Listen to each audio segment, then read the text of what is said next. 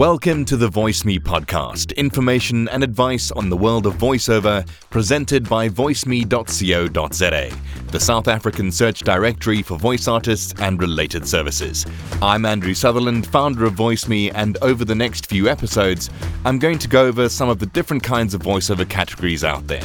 These are going to be quick, short episodes to give you an overall view of each one. On the VoiceMe site, we've split these searchable categories in our cast engine into 12 broad groups.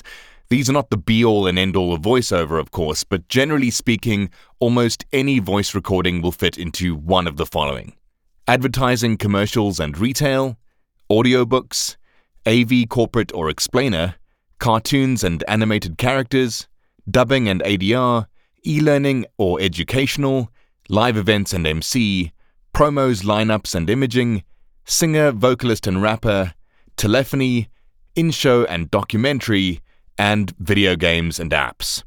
Some projects may have some overlap. For example, the job may call for you to voice an animated character for a TV commercial. So, for voiceover demo purposes, you could put your demo clip in either or both of these categories. In this episode, I'll go over advertising, commercials, and retail, what that covers, and the kind of jobs you can expect in this category.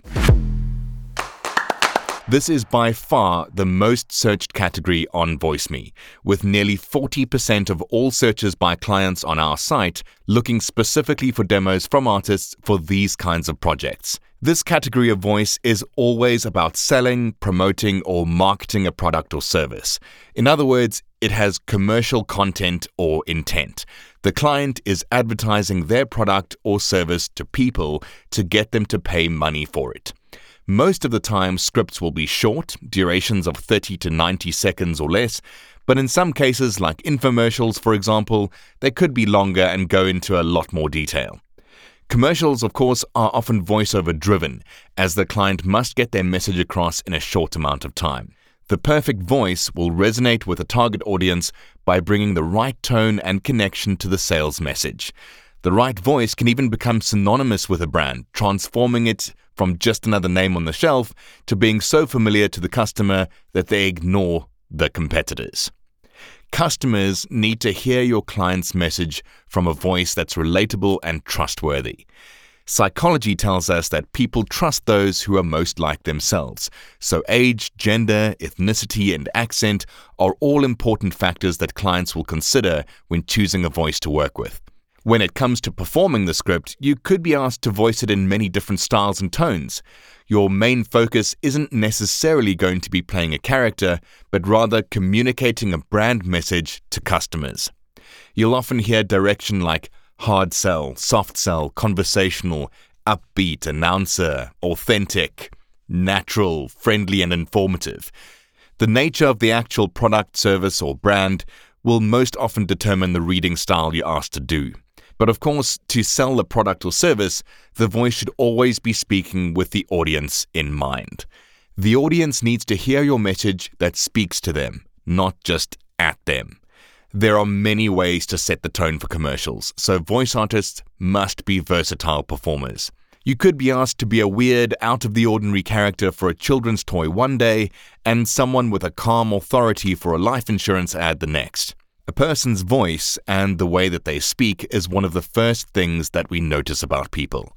And it's the same for brands too. So, voice artists have a lot of responsibility to carry, and it's important to get the tone and feeling right for your client's needs.